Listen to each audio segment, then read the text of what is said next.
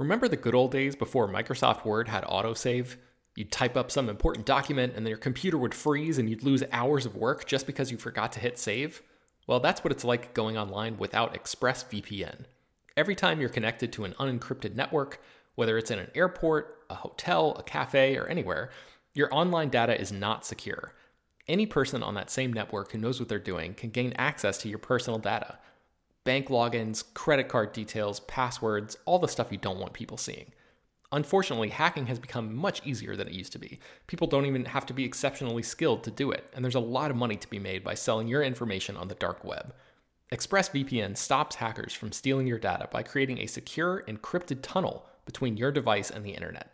It's incredibly easy to use. Once the app is running, you literally click one button to get protected. And it works on your phone, laptop, tablet, and more, so you can stay protected on the go. I've been using ExpressVPN for a little while now, and I can rest easy knowing my info is safe and secure. I've heard horror stories of people who've been hacked, and it sounds like a massive pain to try to get any resolution in the aftermath, so I am not interested in finding out what that process is like. Secure your online data today by visiting expressvpn.com slash slash film. That's E-X-P-R-E-S-S-V-P-N dot com slash slash film and you can get an extra three months free. ExpressVPN.com slash slash film. Hello, everyone, and welcome to Slash Film Daily for Friday, June 19th, 2020. On today's episode, we're going to discuss the latest film and TV news. This is Slash Film Editor in Chief Peter Sciretta. And joining me on today's podcast is Slash Film Weekend Editor Brad Oman. Hey, that's me. And Senior Editor Ben Pearson. Hey, what's going on? Okay, so a bunch has happened since earlier in the week when we covered news.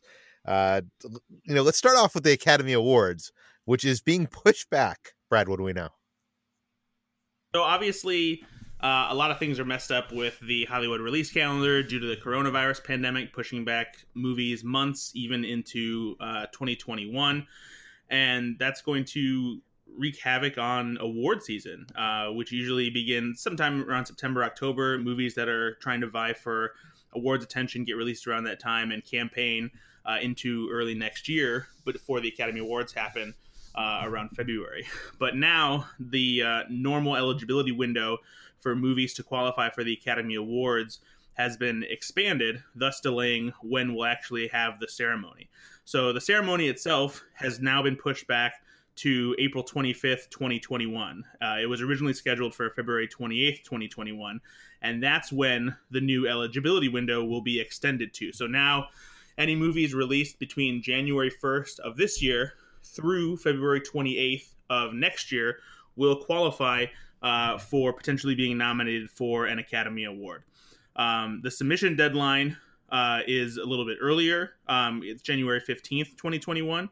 Um, but as long as a movie has a uh, a qualifying release date before February 28th and um, and meets that submission deadline, then it will qualify for the Academy Awards.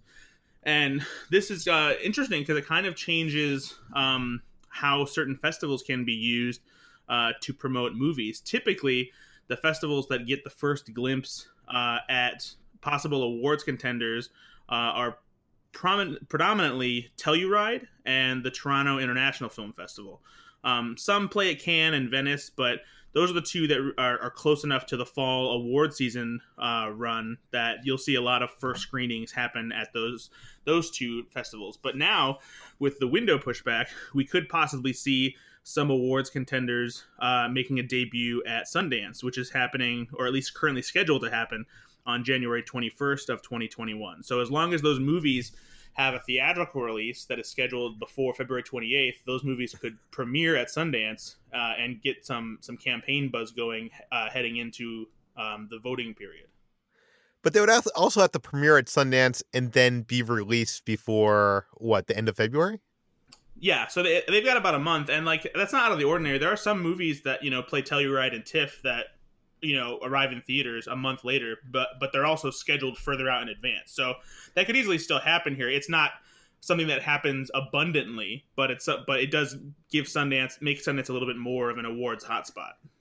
This is so weird. How is this going to affect the oscars the year after this? Will that oscars only be for uh what three-fourths of a year well, it's I mean they're only losing two months because the the window ends February 28th, so there's still a whole 10 month period there. And when you think about it, it's not as if there are really any awards contenders that get released in January and February normally mm-hmm. anyway. Like, you know, the, the most uh, famous example is probably uh, Silence of the Lambs and Get Out are two movies that were released very early in the year and ended up getting awards love when it came time uh, late in the same year and even early into the next year. So it's not as if that window is prime for awards releases in theaters. Yeah, uh, this is gonna be interesting. I I almost wish they just had consolidated this into a two year Academy Award uh, ceremony, but uh, we'll see. It'll be interesting to see how this changes things because, you know, with theaters opening up, are like award films even going to be showing by February? We don't we don't know. Uh, you know, let's talk about that a little bit. Let's talk about AMC theaters. They have announced that they are reopening, and and well, let's back up for a second. Uh, you know, we've talked on this podcast about how AMC is kind of in trouble. Uh, they they need to reopen soon, or you know, this chain, which is the biggest chain in the movie theater chain in the United States, could possibly go out of business. Uh, notably, Chris Nolan has been pushing for his film Tenet, uh, which is being released by Warner Brothers, to be released this summer in July. Uh, that got pushed back a little bit to the end of July. Uh, Warner Brothers, I think, doesn't even want it to come out this summer because they don't think people are gonna be wanting to go to theaters, but I think Nolan, who values his theatrical experience, uh, doesn't want to see you know the biggest theater chain in the United States go out of business because this could mean the beginning of the end of the theatrical experience. Uh, and so, I, I'm I'm just recapping all this because I think there's a lot more at, at stake here than uh, you know movie theaters reopening and people during a pandemic being able to see a movie on a big screen. Uh, that said, AMC has announced that they are reopening and have released their policies, uh, one of which has kind of gotten some uh, backlash. Uh, ben, tell us about it. Yeah, so uh, AMC announced that they have plans to reopen most of its venues by mid July. Um, I think the numbers are uh, they have more than 600 venues in the US, and uh, 450 of those are going to be open on July 15th, and they're going to be almost fully operational by the time uh, Mulan comes out on July 24th, and Tenet comes out on July 31st. But the uh, just to sort of take us through the timeline of events here. Um, the CEO of AMC Theaters, Adam Aron, said in a statement to Variety last night uh, that they would not be mandating mat that people wear masks when they visit AMC theaters in the US. So he said, We did not want to be drawn into a political controversy. We thought it might be counterproductive if we forced mask wearing on those people who believe strongly that it is not necessary. we think that the vast majority of AMC guests will be wearing masks. When I go to an AMC feature, I will certainly be wearing a mask and leading by example. So, um, as you can probably guess, that caused quite a firestorm and uh, a huge backlash because um, I, I, think the best response that I saw to this was um, somebody on Twitter said, uh, AMC theaters, do you let people smoke in your theaters if they believe strongly that it's okay? No. Why not? Because secondhand smoke threatens the health of other customers, right? Well, guess what? Two hours of exposure to COVID droplets in an enclosed space will do. So that that's pretty much sums up, I think, a lot of yeah. the um, the response and the outrage in in uh, you know, in, in response to that uh, that statement there. Well, I think the way he handled this was really badly. Uh, positioning this as a political statement, mass as a political statement. It's it's science. It's not politics. And uh, I don't know that that seems really bad. I feel like. I, know this wasn't in their official statement. This was like in an interview to Variety, I think, right? I think that's right. They said that, yeah. Uh, in the official statement, I think it was handled a little bit better. Uh, but it, this got a lot of outrage online, and I was kind of shocked. Not at the outrage. Uh, I was shocked that people didn't expect this because I, I don't know. I, I always assumed that if the movie theaters were going to reopen, that uh, you know, movie theaters they, you know, when a movie comes out in the first week, I think like the the movie studio makes like upwards to like 70% of the ticket revenue so basically, the, the uh, movie theaters survive by selling concessions, drinks and candy and popcorn and all that stuff. So for them to actually break even or make make money during this pandemic, they need to sell concessions and to serve concessions to moviegoers. Those moviegoers can't consume concessions with masks on. So I, I, I just I was a little surprised that so many people did not expect movie theaters to kind of take this stance? I, my guess is that people uh, understand the realities of how people act in theaters, but it, you know, when the CEO of the biggest theater chain in America uh, says uh, you don't have to wear masks to come in, like I, I think the the expectation that a lot of people had was tell people that they have to wear masks and then yes of course when people are eating and drinking they're not going to because that's impossible. But like at least force people to wear them when you're you know in the lobby and interacting with the people who work there and all yeah. of that you know just walking to the bathroom. Like there are so you know this is we're living in dangerous times and for people to just be blasé about it um, i think that's where a lot of the backlash came from. W- were you guys considering going to the movie theater? Like say tenet does come out at the end of july were you guys going to go to an AMC theater before hearing that they were not going to have masks? No. This, no. I don't expect that I'm going to be going to a theater again for the remainder of 2020, probably. Um, but that I, I, you know, that could change uh, if if the science backs it up and, and if we just somehow dramatically improve in this country. But the way that we're heading right now, it, it doesn't seem like we're heading that way. So I, I don't suspect that I'm going to be stepping inside of a movie theater for a good while. Yeah. The only uh, the only way sure I would feel comfortable about it is if there was a way for me to guarantee that the the screening in question was very sparsely attended. Um because I, well, can't, can't can't you see pre-sale tickets? Like, unfortunately, my theater does not have reserved seating, so there is no there's no way for me the, the nearest AMC theater for me to be able to see how much of a theater is sold until I actually get there. So mm. yeah, and, and with the um, Regal Cinemas recently, like a few days ago, I wrote up uh, you know some of their um, protocols and stuff that they're doing, and they they also said like uh, yeah we have online uh, seating choices and, and reserve seating and stuff for in some of our locations. In the other locations, we're just going to ask people to stay, you know, two seats away from other people uh, or something. And like, there's no way they're going to be able to actively enforce that in any sort of significant way. So I feel like the same might be true of AMC theaters in locations like what Brad's talking about, where they don't have uh, reserve seating ahead, ahead of time. Why can't they just put like seat coverings over like randomly throughout the auditorium? Like leave like spaces of two to four you know, I, I guess that would force you if you're a party of four and like it might force your hand of where you're sitting. I don't know. Yeah. But uh, I'm not sure if I've said this on the podcast in the past, but I live near an AMC theater. Uh, it's not a big multiplex, but it has a few screens, and I, I think I'm in the lucky, oppor- uh, the fortunate opportunity to have they have reserve seating, and I could get there within ten minutes. So I like if, if they're showing Tenet in all all of their auditoriums, and I could look online, you know, uh, 20 or 30 minutes before the screening and see that there's only like one or two people in there i might i might do that but i i know not everybody has that uh opportunity. Uh okay the uh so, so you mentioned that there's backlash and then uh alamo drafthouse came out with a statement yeah, so uh, before uh, AMC took their next step, Alamo Drafthouse said, uh, More to come, let's talk next week. And they, they released a statement online that said, When we open, the safety of our teammates and guests cannot be compromised. This is not political. We will require that guests wear masks at the theater, except when eating and drinking. Those without masks will be given one.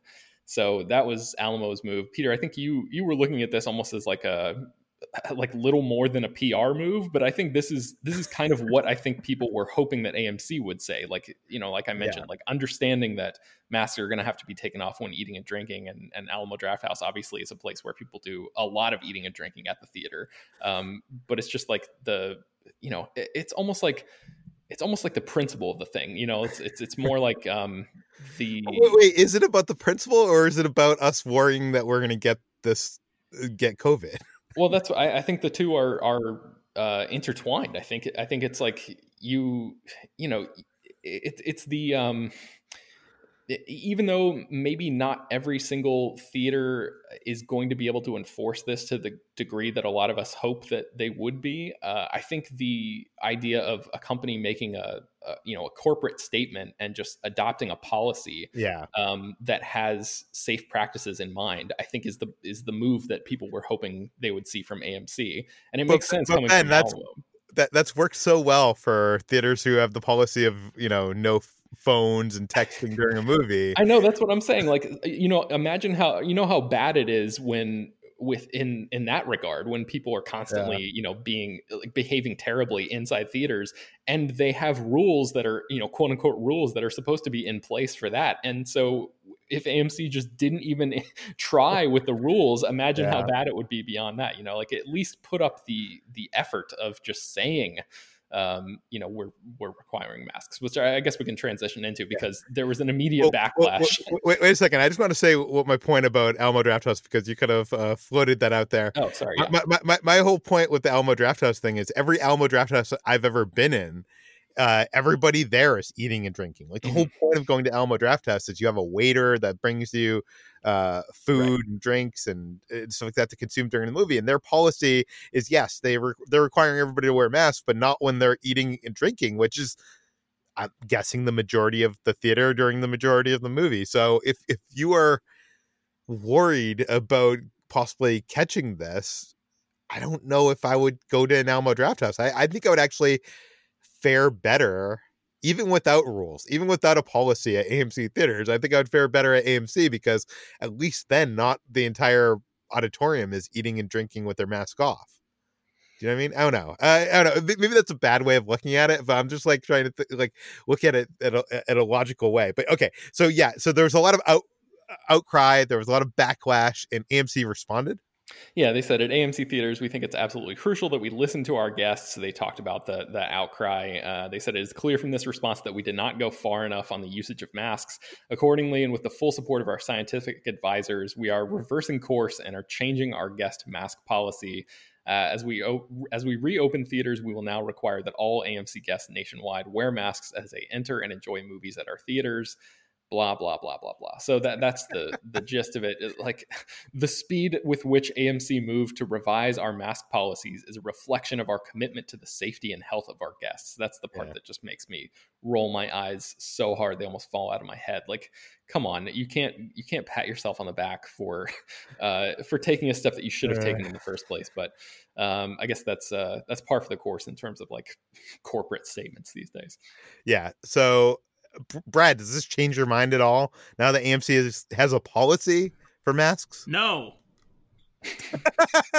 ben, how about you? You're, I mean, is this going to convince you to go to theaters now that now the theaters are saying that you need to wear a mask when you're not eating and drinking?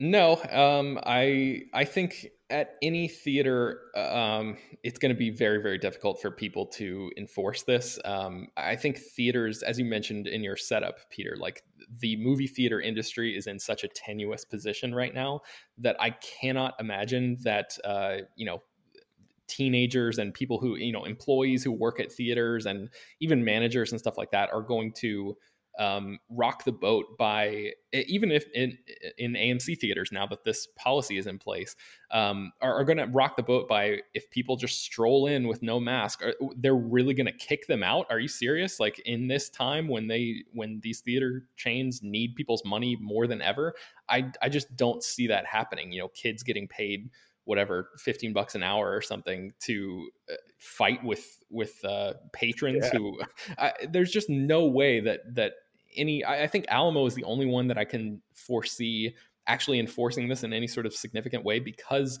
the culture of that company is built on enforcing rules and and that's why people go there for a lot of the time. So i, I can see them you know if if somebody reports that oh this person in the theater is uh, maybe they wore a mask in, but they're they're not wearing a mask during the movie and they're coughing or whatever. I, I, can see them like maybe going in and actually kicking that person out. But in every other theater chain where you know they just haven't cared about like presentation or stopping people from behaving badly in theaters for years up to this point. We've talked about it so much on this podcast before. I just don't think that this is going to be the moment that they draw the line in the sand and say, you know what, we're actually going to, you know, take some action here. Yeah, it's gonna yeah. it's gonna create more conflict if if anything because you know, not only are you going to have the employees possibly to ask, telling people to wear masks, they're going to be like, "I'm not wearing a mask. It's, a, it's, it's, it's my it's my freedom." But like, uh, and, on top of that, you're going to have people in theaters like, are, are, you're going to see someone not wearing a mask. Like, you're going to go tell the theater patron, "Are you going to take it in your own hands?" Because like, I'm the kind of person where sometimes if there's a person who is on their phone and it, the screen is super bright, or if they won't shut up, that I will tell them. I'll be like, "Hey, turn your brightness down on your phone or put it away," or "Hey, please be quiet. I'm trying to watch a movie." And you know what the new thing is? What you, you just like like lean into them and start coughing, making a coughing noise. That's awful. but, but, yeah, so um, it was a joke. It was a joke. I, I, it's just going to create a whole a, a new you know culture of conflict, and like we're already seeing these kinds of clashes. There was that that video that was going around yesterday about the someone who was like trying to go into a coffee shop that required masks and was you know quote unquote protesting about it. And it's like get the fuck out of here, man.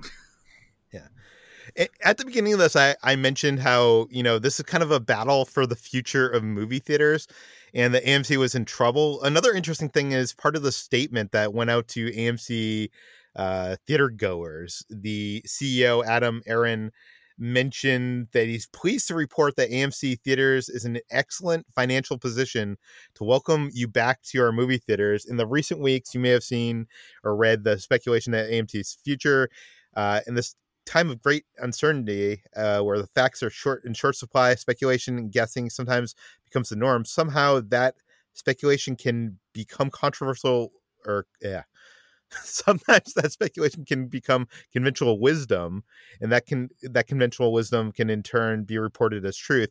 Let me say to all you that so much of the speculation about AMC that was prevalent in the last several days was just plain wrong. In April, we successfully raised a half billion dollars of new investment capital for AMC. And fortunately, that puts us in a position of considerable strength.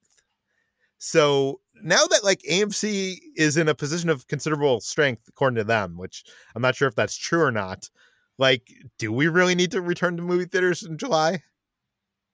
I mean, what do you guys think? Like, I, I, I think I was more on the other page of things. I was more on like, Chris Nolan's thing, uh, uh, like aside of like we need to support the theaters because we don't want them going away. But like if AMC can survive this until the end of the year, why don't we just push the movies until next year? Right. Yeah, that's a very, very good question. And um, I, I guess everybody's going to have to answer it in their own way. yeah. Okay, we have a couple more stories to get to today. Let's first start off with uh, Attack the Block. There, there could possibly be a sequel in the works. Maybe, possibly. Brad, tell us about it. Maybe, sure, yeah.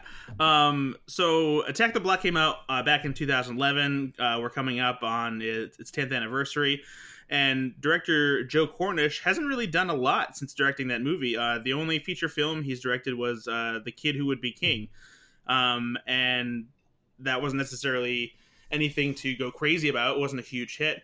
But apparently, uh, in recent months, he's been talking with John Boyega, who starred in Attack the Block uh, before he was uh, even cast in Star Wars The Force Awakens, uh, about possibly doing a sequel.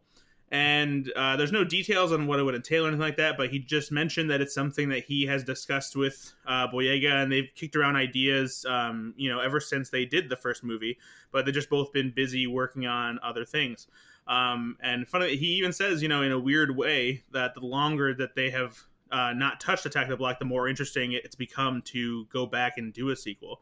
So it, it feels like maybe the moment has kind of passed, but Attack the Block has this interesting thing where it's not just a movie about uh, a group of teen kids protecting their neighborhood from invading alien monsters.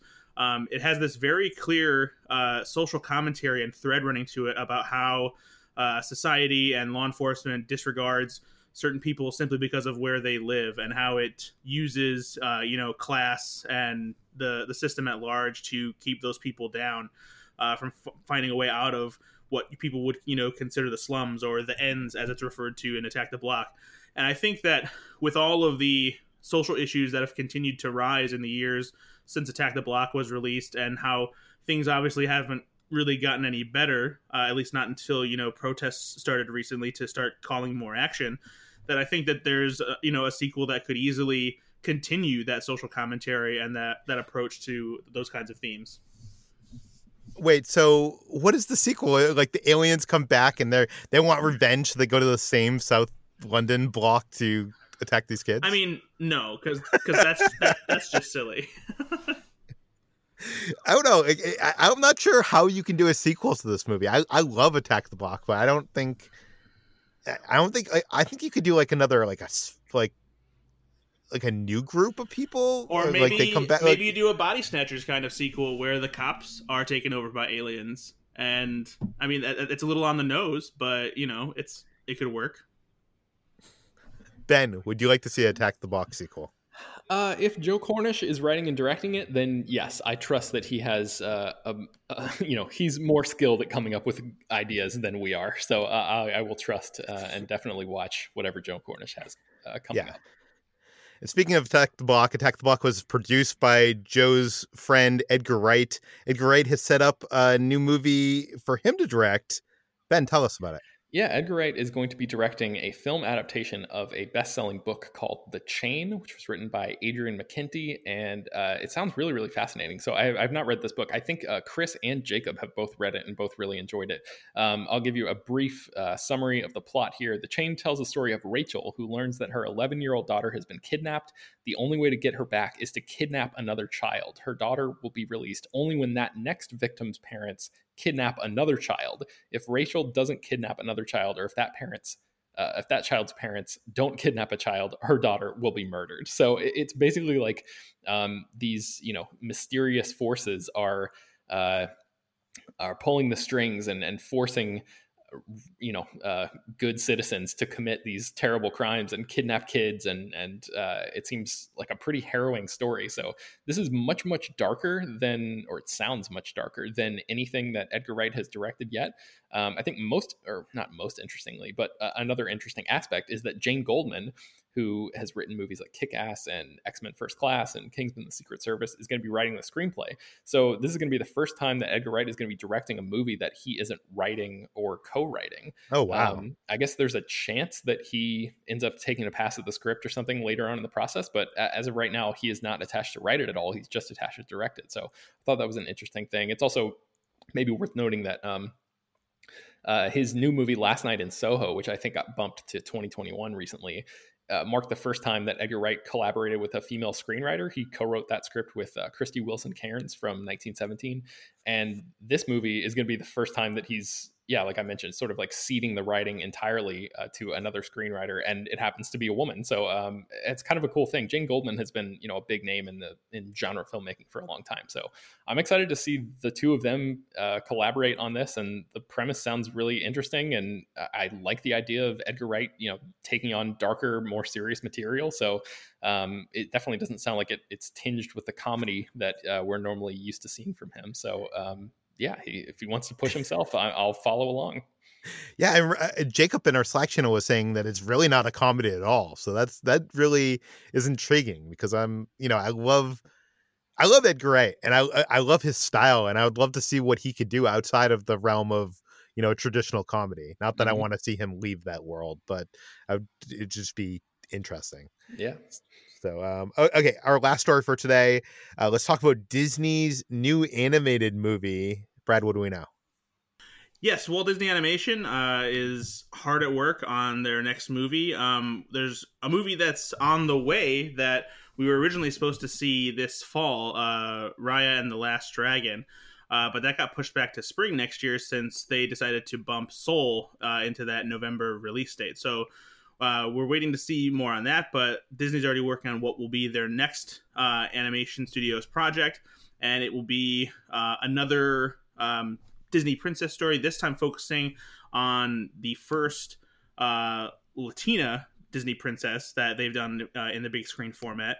The movie is uh, apparently called, at least for the time being, uh, Encanto, which is uh, Spanish for uh, charm, but it's also Spanish for uh, enchantment or spell, and that likely makes more sense because the premise of the movie uh, is set to follow a young girl and her family in Brazil, where everybody in the family has some kind of magical power, but unfortunately, the young girl at the center of the story does not have any magical abilities. Uh, so it's likely an obstacle for, for her to overcome and figure out. Uh, you know, I'm sure she'll uh, feel much longing and like she doesn't, you know, belong, and there'll be a lesson for her to learn, and uh, you know, all those Disney staples uh, that we see, you know, throughout mo- um, movies. And uh, this seems to be the movie that Lin Manuel Miranda was said to be involved with back in 2016. He was working on some kind of secret movie with Byron Howard, uh, who is one of the co directors of Zootopia, uh, who's working on this um, with uh, fellow director Jared Bush. And Lin Manuel Miranda will be working on the music for this movie. Uh, just like he did for Moana, which was a, a big boost to that movie's soundtrack for sure okay, let's talk about the cultural background of this movie. I mean, you mentioned Moana. Moana was, you know, about Poland the Polynesian, like ancient Polynesia, but uh, it was directed by two old white guys. And Coco from Pixar was directed by Lee Unkrich. It did have a co-director, but uh, this is another, you know, what two white guys? Like, it's Disney. Like, I love Howard and Bush. Like, they have a great track record. They they uh, have shown that they can create uh, deep stories, and they they have um, I don't. They, they are very careful and very. Uh, and I'm sure Disney will have like like they did with Moana, have like a whole crew to advise them on this. But like, is there any worry here that like we, we again have uh, you know two white guys working in this kind of world? Yeah, I'm not sure. I would say worry, maybe a little disappointment. You know that they're not giving it this opportunity to you know a, a filmmaker of of color, especially maybe from uh, some kind of Latin background to take a chance at this. However, um, what I guess what does help in this situation is that the the movie is being co-written by uh, Charise Castro Smith, um, who was raised by uh, a Cuban American family uh, in Florida. So there will be at least you know somebody with uh, a, a Latin background working on this movie in a, in a prominent role. um, but but, yeah. but, again, you know that's it, it, still doesn't you know preclude the the fact that you know there need to be more filmmakers of color working on movies about you know people of color, and that's not to say that you can't have you know somebody who isn't of the same you know ethnic background of the main characters in the movie, but it's just you know, it would be nice to have those people telling stories, you know, of the people that they identify with. Yeah. I mean, I, I would even say honestly, and this comes from a white guy, but uh so everything I'm about to say does not matter in this situation. Uh but I do think what Disney is doing by creating like showing these diverse worlds and with diverse uh cultures and stuff in the in their movies is doing a, a great service and and uh you know kind kind of trying to diversify our storytelling across the board yeah but i do wish there could be some people involved that are not the same same white guys. That does it for today's slash film daily. You can find more of all of our work at slashfilm.com you can find this podcast in itunes google overcast spotify all the popular podcast apps. Please feel free to send your feedback questions comments concerns to peter at slashfilm.com and rate and read this podcast in itunes. Tell your friends. Spread the word and we will see you on monday